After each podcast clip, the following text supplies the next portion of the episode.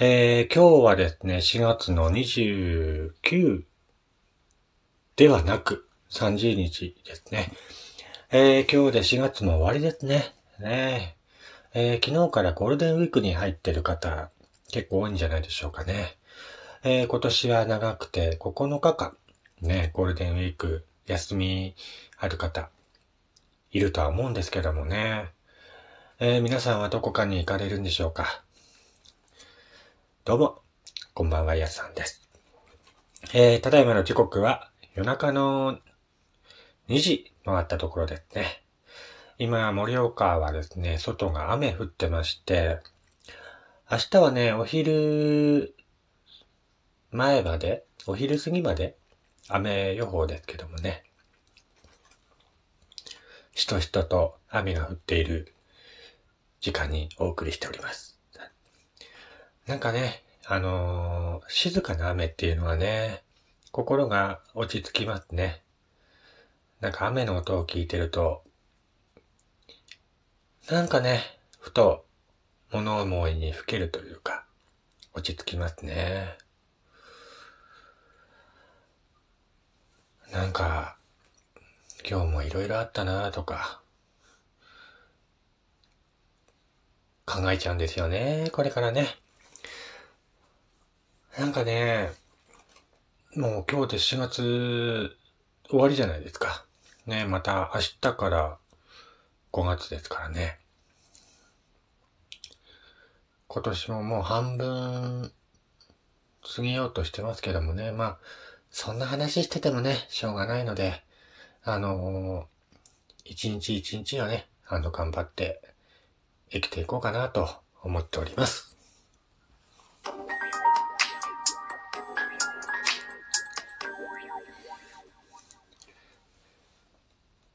はい、どうも改めまして、こんばんは、やすさんです。えー、っと、最近続いていますね、未確認生物を紹介してみようのコーナーですね。えー、っと、ユーマですね。あのー、世界にはいろんな未確認生物がいますのでね、それを少しずつ紹介していこうかなというコーナーです。えー、第3回目ね、第3回目の今日は、土の子ですね。土の子。ね土の子といえば、古くから日本に存在する謎の生物と言われていますね。北海道と沖縄県を除いた日本各地で目撃されている土の子。蛇に似ているが、蛇よりも胴体が短く、中央部がビール瓶のように膨れているのが特徴です。頭部は平べったく、目は大きい。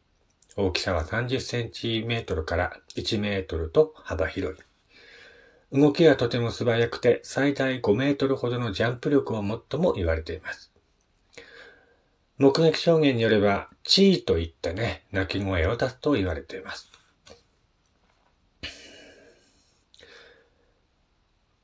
この土の子、1300年以上前に作られた日本の歴史書、古事記や日本書紀にも神として登場しているんですね。土の子は三重県や奈良県、京都府などで呼ばれた名前で、他の地方では野土、五八寸、バチヘビなど様々な名前で呼ばれているそうです。土の子の名や存在は1970年代に漫画や小説に登場したことで広く知られるようになったと言われています。昔からよくね、あの、土の子を見た人には賞金100万円とかね、よく言われていますけども、未だに発見されてないんじゃないですかね、この土の子って。なんか土の子に似たね、ものとかいろいろ発見はされてるみたいですけどもね。昔は神様としてね、あのー、拝められていたということで、そんな昔からいるんですね、土の子っていうのが。まあ今の時代でもね、存在する謎の生物。もうあのー、存在しないかもしれないじゃないんですよね、言い方が。もう日本に存在するって書いてるので、絶対いるんでしょうね。土の子。なんかあのー、写真でね、見たことあるんですよ、土の子。でもなんか、専門家がね、言うと、これは土の子に似た生物ですとか、絶対土の子ですっていう風にね、認めないんですよね、専門家の人ってね。なんでかわかんないけど。だから、本物の土の子を見たことある人っていうのは、日本にどのぐらいいるんだろうなっていうね、たまに思うんですけど、いるんですかね。まあ、昔からね、あの1300年前からや存在していたらしいのでね、もしかしたら、このラジオを聴いているね、方の家の近所にももしかしたら土の子が存在しているのかもしれませんね。昔、ありましたもんね。なんかあの、土の子を捕獲した方にはね、賞金出ますよ、みたいな感じの。もらった人いるんですかねなんかそういうなんか検証金をね、夢見て、なんか、捕まえぞみたいな感じで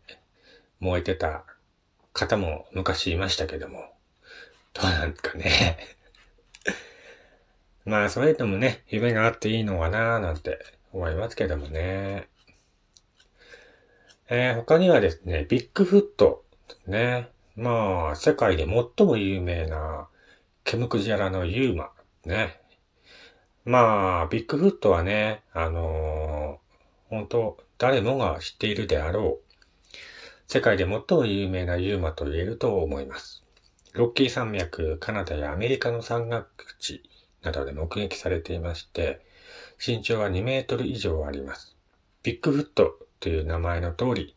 発見された足跡は最大で45センチもあると言われています。そこから推定された体重は200キロから350キロ。姿は全身毛むくじゃらで、目がくぼみ、額が前にせり出している。日本を足で歩き、普段は単独行動だが、時々親子やオス、メスのペアで移動する姿が目撃されています。人間に対しては岩を投げる、殴るなどの攻撃を行う凶暴なユーマだと言われていますね。こんな大きな体に襲われたら人間はひとたまりもないと言われています。1970年代には森の中で木の枝を運んでいるところが目撃されているところから道具を使うなど知能が高い可能性も考えられているそうです。まあこれビッグフットね、あのー、原始人の生き残りだって言われてるんですよね。生き残りだっていう言い方もあれですけども、やっぱり前回も言いましたけども、あの、僕ら人間と違った進化をしてきている人類なんじゃないかなと思うんですよね。あの、原始人から今の時代に至るまでね、まあ、僕たちは普通にこう文明を築いて進化してきたわけなんですけども、またそれとは別にね、その原始人の暮らしのまま進化している人類も中にはいるんじゃないかなと思うわけですよ。なんて言ったって地球は広いですからね。あの本当に人間が立ちいることができる場所っていうのは、地球の面積からすると本当、ちょっとなんですね。半分も満たないんじゃないかなと思うんですよ。まあその中でね、やっぱり、違った文明を築いている人類も、やっぱり、森の奥とかね、山奥に行くと、存在しているのかななんて思うんですよね。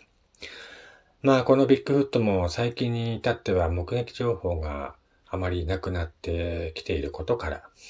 もしかしたら絶滅してしまったんではないかなと言われているんですけども、